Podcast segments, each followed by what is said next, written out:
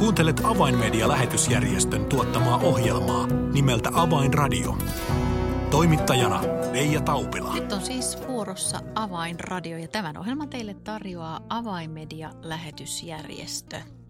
Ukrainan sotaa, sitä olemme jo saaneet valitettavasti seurata useiden viikkojen ajan, mutta kun katsomme historiaa vähän taaksepäin, niin tuo Itä-Ukrainan tilanne, sehän alkoi itse asiassa jo vuonna 2014. Tänään ohjelma on kanssani tekemässä avaimedian kielenkääntäjä Heikki Jäntti ja hänen kanssaan keskustelemme Slavianskin kaupungin seurakunnan tilanteesta. Millainen se oli itse asiassa silloin 2014, kun kaikki kauheus Ukrainassa sai alkunsa. Tervetuloa seuraan. Avainradio. Tervetuloa studioon Heikki Jäntti. Kiitoksia. Todellakin emme voi välttyä päivittäisiltä uutisilta yhä edelleen siitä, miten sota Ukrainassa etenee ja, ja sen seurauksena sen, sen surulliset seuraukset vain kasvavat päivä päivältä. Heikki, mutta jos ajattelemme tilannetta todella, mitä tapahtui vuonna 2014, kun tämä kaikki alkoi, niin, niin muistutatko meille vähän, mitä, mitä silloin tapahtui? Niin, silloin vuonna 2014 nämä Itä-Ukrainan levottomuudet, ne alkoivat nimenomaan Slavianskin kaupungista. Silloin siellä ei niin kuin selkeätä sillä tavalla sotaa ollut, mutta se kaupunki joutui tällaisten terroristien valtaan, joista ei oikein tiennyt kuka edusti mitäkin. Siellä vähän keskenään kahinoitiin ja oltiin kaupunkilaisia tapettiin ja siellä sitten tuhottiin kaupungin, kaupungissa erinäisiä rakennuksia. Ja siinä mielessä niin kuin se oli sota, että siellä ihmisiä mm. kuoli ja paikkoja tuhottiin, mutta siinä ei ollut selkeää sellaista mitä meidän tämän tuttava seurakunnan, ystävä seurakunnan pastori Aleksander Pavenko on kertonut sieltä, että ei ollut mitään tällaista niin selkeää rintamaa tai syytä, miksi tämä tapahtui. Näytti siltä, että kunhan vain saadaan epäjärjestystä kaupungissa aikaan. Mm. Ja mihin nämä väkivaltaisuudet ja ryöstelyt ja, ja kaikki, kaikki se pahuus, mihin se oikeastaan kohdistui silloin aluksi? Me kävimme siellä sitten vuosi sen jälkeen rukousryhmänä, tällaisena rukousristiretkellä tavalla siinä kaupungissa ja meille näytettiin selkeästi, kuinka siellä oli uskovien omistama huonekalutehdas – jossa oli uskovaisia paljon töissä, se oli tuhottu, mutta ympärillä olevat rakennukset olivat ehiä. Mm. Samoin kaupungin keskustassa oli se kolme neljäkerroksinen eh, kivitalo, tiilitalo, jos, joka oli lastenkeskuksena. Siellä eri seurakunnat järjestivät lapsille ohjelmaa, lapset saivat tulla kaupungin eh, lapset sinne erilaisiin tapahtumiin, niin se rakennus oli osittain tuhottu ja raunioina, mutta jälleen ympärillä olevat rakennukset olivat ehiä, että selvästi näki, että, että sen kaiken muun sekasorron lisäksi niin siellä selkeästi oli myöskin tätä vainoa kohdistettu evankelisiin uskoviin. Mm, mistä luulet, että se johtuu? Se voi johtua siitä, että jotkut toiset uskon suunnat ehkä haluaisivat enemmän sitten olla vallassa – ja onhan se aina ollut näin, että elävää uskoa on vainottu. Ehkä yksi on siinä, että sieluvihollinen ei ole pitänyt siitä, että että kaupungissa on pidetty evankeliumia esillä ja ihmisiä on tullut uskoon. Ja varsinkin siinä Slavianskin helluntaiseurakunnassa, niin siinähän on paljon jäseniä. Kokouksissa käy, käy 500 ihmistä sunnuntaisin enemmänkin. Heillä oli hyvää työtä, he olivat hyvin, pitivät eh, kaupungin keskustassa erilaisina juhlapäivinä niin tapahtumia, saivat siellä vapaasti julistaa evankeliumia, laulaa siellä, todistaa. Eh, he olivat siinä mielessä niin kuin tehokkaalla tavalla toivat evankeliumia kaupungin asukkaiden elämään ja sieluvihollinen ei siitä ilmeisesti pitänyt ja tätä kautta sitten järjesti harmia seurakunnalle. Eli seurakunnan toiminta, se oli kaikkien kaupunkilaisten nähtävillä ja, ja, ja he, heidän toimintansa oli tunnettua kaupungissa. Kyllä, kyllä olen katsonut videoita siitä, kuinka he ovat järjestäneet, ei nyt sinänsä niin kuin Jeesus marssia sillä tavalla, mutta kuitenkin, että ovat kulkeneet kaupungin keskustassa niin kuin kulkueina ja keskusaukiolla ovat, ovat järjestäneet hengellisiä tilaisuuksia ihan kaupunginhallituksen niin kuin siunauksella, ovat saaneet luvat siihen. No, no mainitsit että ja kerroit, että, että todella näitä, näitä tuhotöitä kohdistui tähän huonekalutehtaaseen ja sitten tähän lastenkeskukseen, niin entäpä sitten seurakunta? No siellä kun alkoi olla vähän tällaista liikehdintää ja vaikeuksia, niin, niin sitten silloin vuonna 2014 helluntai-päivänä sunnuntai Jumalanpalveluksen jälkeen sitten siinä on mielenkiintoista huomata, että ennen kokousta kotona pastori oli aikuisille pojille, hänellä on seitsemän poikaa oli ja kaksi tyttöä, oli, olivat keskustelleet kotona, että mennäänkö kävelle vai mennäänkö autolla, kun matka heillä ei pitkä ollut. Totesivat, no mennään autoilla kukin, että voidaan kuljettaa seurakunnan vanhempia jäseniä sitten kotiin viedä. Ja siinä kun kokous oli päättynyt, helluntai juhla, niin sinne tuli asestautuneita miehiä, tuli rukoushuoneelle ja osoittavat sitten, että kenen autoja nuo ovat tuossa seurakunnan edessä. Tuo, tuo, tuo auto. Omistajat tänne. Mm. No siinä sitten ilmoittautui kaksi pastorin poikaa ja kaksi diakonia. Ja ne veljet siitä napattiin ja autot vietiin ja veliä pidettiin noin vuorokauden verran niin kuin vankina tavallaan heitä kidutettiin, heitä piestiin ja heitä myöhemmin ovat silminnäkijät kertoneet, että he yritettiin saada kieltämään uskonsa. Kieltäkää Jeesus, mutta ei. Veljet rukoilivat yhdessä ja lauloivat, vaikka heitä hakattiin ja he joutuvat yön sitten siinä virumaan ja seuraavana, sitten myöhemmin vasta saatiin selville, että sitten seuraavana päivänä heille oli sanottu, että no okei, saatte lähteä pois, että yksi noista teidän autoistanne tuossa, että voitte lähteä sillä. Neljä veliä menivät siihen autoon ja eivät saaneet kunnolla autoa käyntiä päästä lähtemään, kun rupesivat automaattiaseella ampumaan heitä. Ja heidät mm. siihen, yksi ehti hypätä auton kyydistä, josta vähän matkaa hän kaatui siihen ja joku jäi autoon, niin se auto poltettiin ja ja seurakunnassa oltiin epätietoiset, missä veljet ovat. Ja koko ajan uskottiin, että no he jostakin löytyy. Ne on jossakin ehkä vankina tai viety jonnekin. Ja kyllä ne jostakin löytyy. Ja muistaakseni noin kuukauden päivät meni, meni kun rupesi se tilanne kaupungissa vähän sitten selkenemään. Niin sitten saatiin kuulla eri ihmisten kautta, että joo, he olivat olleet läsnä siinä tilanteessa ja kerrottiin, kuinka oli käynyt. Ja yhdestäkin veljestä löysi, löytyi vain palannut hiiltynyt reisiluo, mutta – DNAn, DNAn avulla sitten pystyttiin tunnistamaan, että se oli tämä poika. Ja saatiin kuulla, että veljet olivat kestäneet, säilyttäneet uskonsa ja kuolleet marttyrikuoleman ihan suoraan sanottuna näin. Millainen vaikutus tällä, tällä tilanteella sitten oli seurakunnan toimintaan, kun on varmasti järkyttävää kesken Jumalan palveluksen tai Jumalan palveluksen jälkeen kokea tällainen hyökkäys? Kyllähän se vaikutti seurakuntalaisiin ja sitten tietenkin näihin perheisiin. Pastorilla oli ollut seitsemän poikaa, hänelle jäi viisi poikaa ja kaksi tytärtä, eli nämä sitten jäivät vielä ja sitten, sitten myös jäi yhden, yhden kuolleen pojan niin kuin Mini ja hänen mm. vaimonsa. Sitten hänestä tuli oikeastaan niin kuin heidän kolmas tyttärensä sitten, kun tämä poika kuoli. Ja ne kaksi diakonia, niin toisella oli useampi lapsi – ja kyllähän se oli suuri järkytys näille perheille, tällainen menetys. Nämä diakonit olivat hyvin aktiivisia seurakunnassa, hyvin pidettyjä. Myöhemmin katsoin videolta, kuinka tämä yksikin tapettu veli, kuinka hän lauloi siellä. Ja kertovat, että viimeisessä kokouksessa, missä hän lauloi, että se oli aivan niin kuin, niin kuin sanotaan joutsen laulu. Mm. Ikään kuin hän lauloi sellaista taivaskaipuusta, vielä lauloi laulun.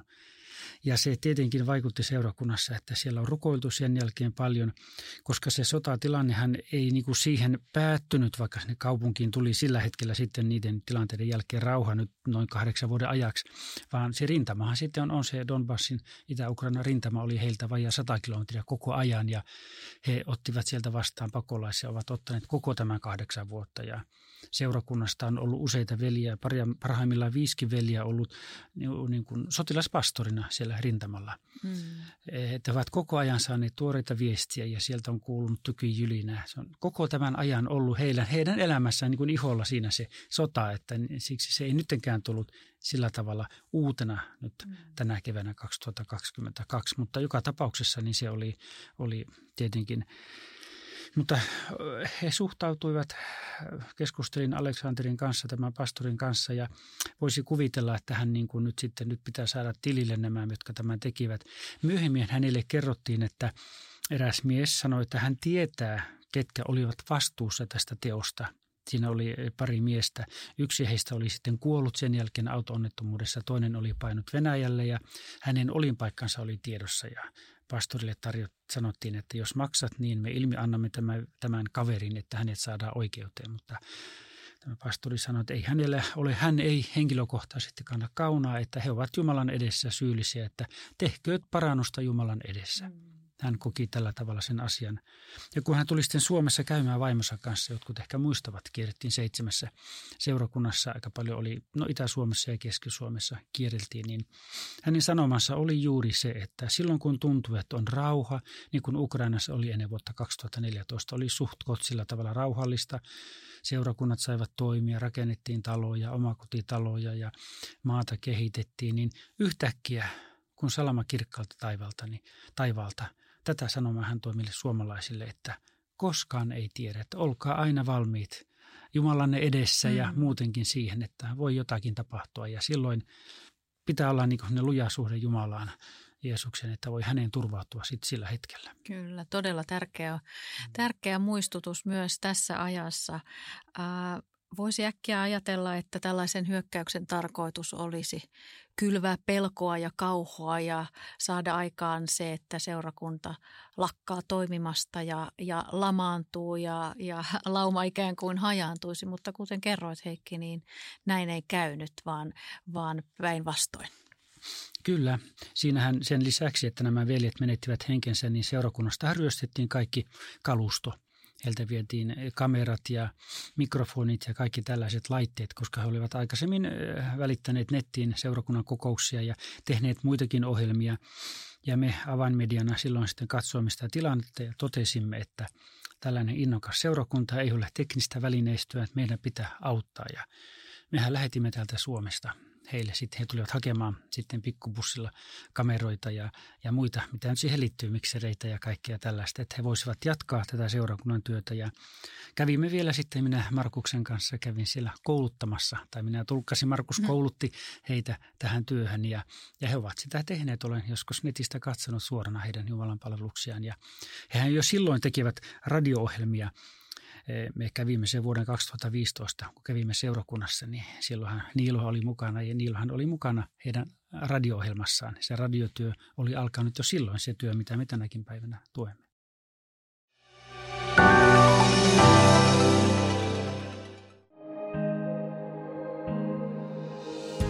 Avainmedian medialähetystyö tarvitsee esirukosta ja taloudellista tukea. Lahjoita 20 euroa lähettämällä tekstiviesti numeroon 16499. Kirjoita tekstiviestin sisältö avain 20 ilman välilyöntejä. Siis tekstiviesti avain 20 numeroon 16499. Lahjoituksesi avulla saavutamme ihmisiä, jotka eivät vielä tunne Jeesusta. Kiitos tuestasi.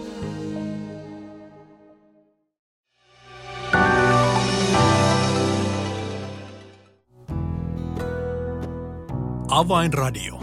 Signaali sydämiin.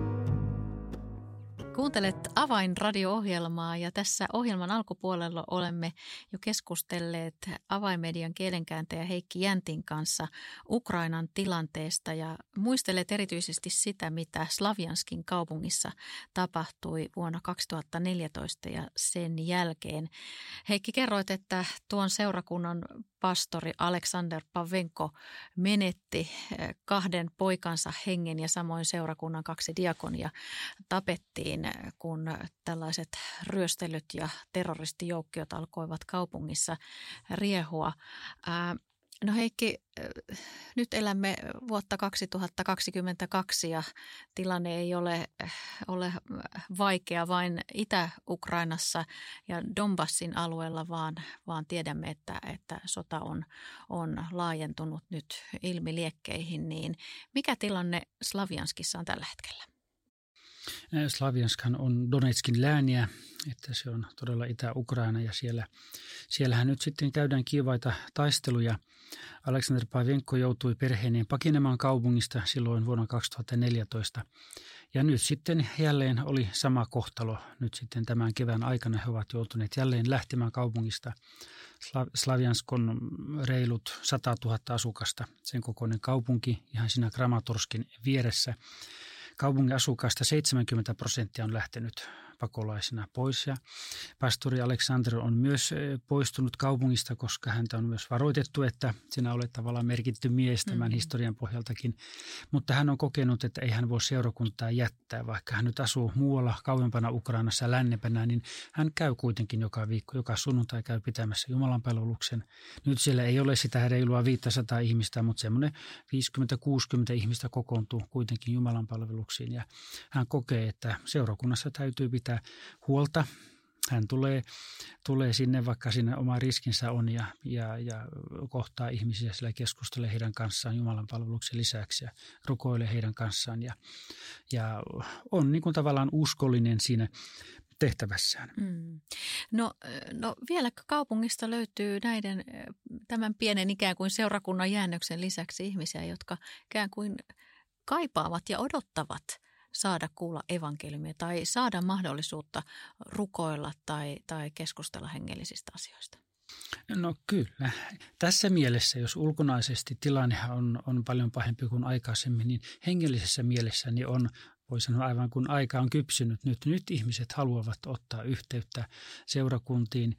Ja pastori Alexander on kertonut, että hyvin paljon tulee pyyntiä, että tule tänne meidän luokse, rukoillaan yhdessä. Ja ihan tavallisista rivisotilaista upsereihin asti tullaan ja pyydetään, että, että nyt tarvitsemme henkistä ja hengellistä apua. Ja he kokevat sen hyvänä, että he, heitä rohkaistaan, heidän kanssaan rukoillaan ja, ja pyydetään Jumalan varjelusta ja siunausta. Ja sehän on ollut näiden koko kahdeksan vuoden aikana seurakunnan veljen tehtävään, kun ovat siellä rintamalla käyneet, niin rohkaista siellä. Ja siellä ovat sydämet herkkänä ihmisillä, kun sotatilanne tulee, vaikka se on valitettavaa, mutta sillä on sitten tämä tavallaan myönteinen seuraus, että silloin käännytään Jumalan puoleen. Mm. No millainen äh, ajatus Aleksanderilla on, on tulevaisuuden ja jatkon suhteen? Kuinka, kuinka kauan hän tätä työtä siellä aikonee jatkaa? No sehän riippuu tietenkin siitä, millä tavalla tuo tilanne siellä, sotatilanne edistyy. Nyt on vain parikymmentä kilometriä eh, rintamalle, missä vihollisjoukot ovat, että sieltä kuuluu paukeja ja jylinää koko ajan selvästi. Ja kuka sen tietää? Jumala sen tietää, kuinka sinä käy Slavianskin kaupungin kohdalla. Vallataanko se vai pystyykö se pitämään puoliaan? Totta kai siellä on, on puolustajat puolustajat, Ukrainan sotilaat puolustamassa kaupunkia ja niin kuin omaa maataan muutenkin. Mutta se riippuu ihan siitä, että jos kaupunki vallataan, niin eihän sinne sitten enää voi palata valitettavasti. Että sitten seurakuntalaiset, jotka ovat jonnekin muualle lähtien, niin niihin täytyy sitten yrittää pitää muulla tavalla yhteyttä puhelimella tai jos on nettiyhteyksiä tai muuten. Että hmm.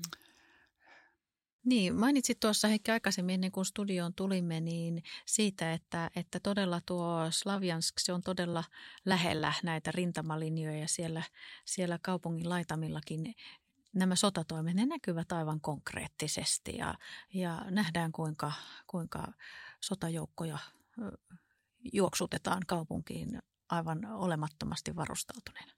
Niin, se on mielenkiintoista, että he jo paljon aikaisemmin ovat kertoneet sieltä ennen kuin meillekin uutisiin on tullut, kuinka he itse siellä, kun seurakuntalaisia ja ystäviä on, on sinne rintamalla, he näkevät, kuinka venäläisiä sotilaita tulee sieltä ja puutteellisesti varustettuina. Heillä ei ole luotilieviä niin kuin pitäisi olla kaikilla ja jos heillä onkin, niin kuulemma saattaa olla pahvista tehty. Että no vaan niin kuin näyttää siltä niin kuin heillä olisi ja, ja valitettavasti sitten niin eihän ne anna mitään suojaa.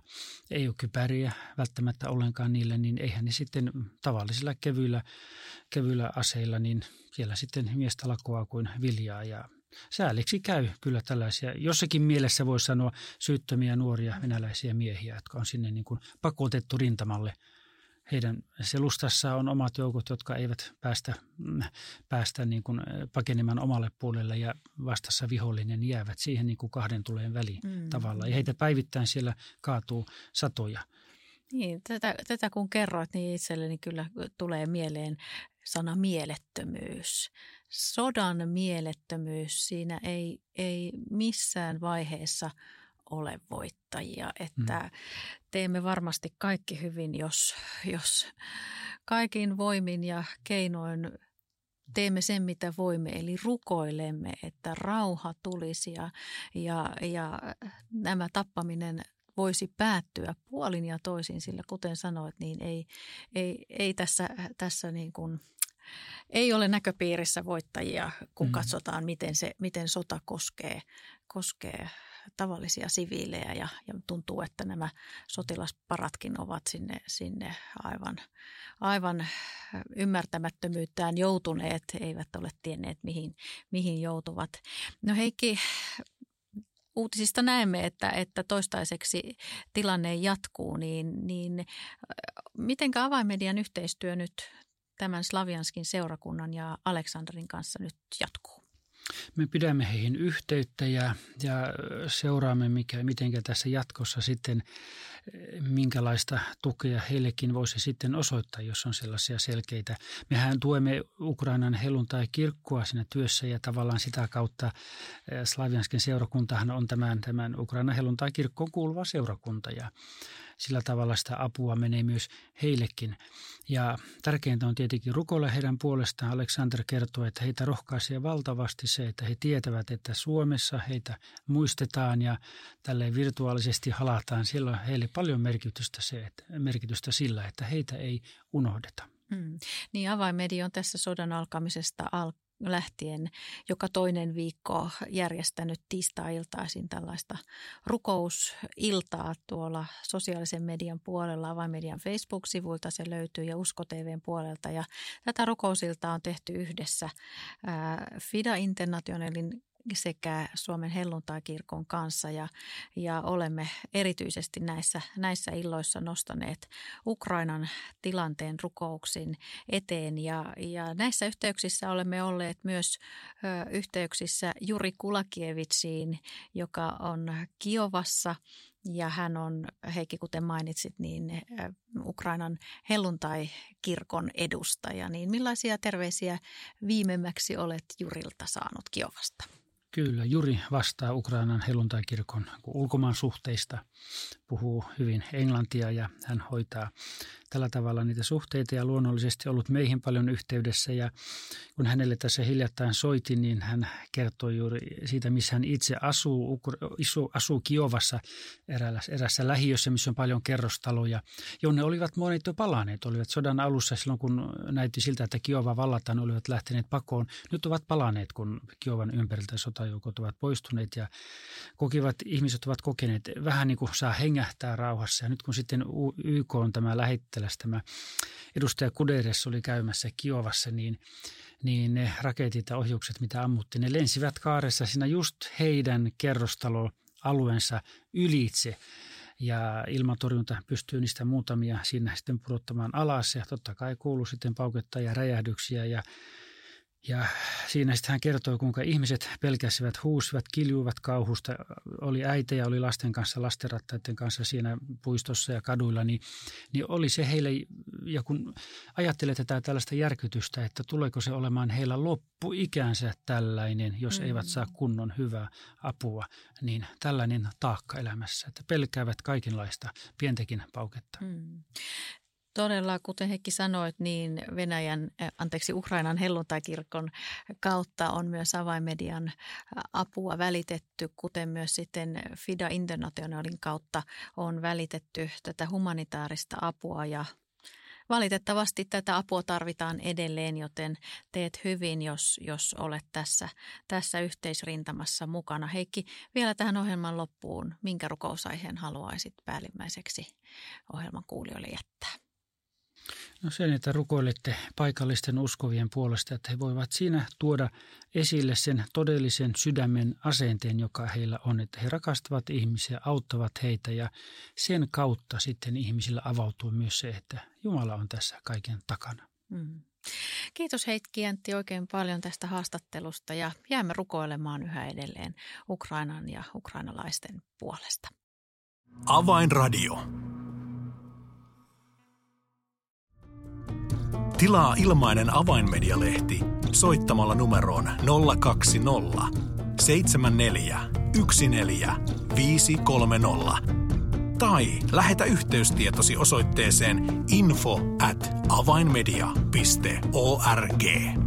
Tässä oli ohjelmamme tällä kertaa. Minun nimeni on Reija Taupila. Kuulemisiin jälleen ensi viikkoon.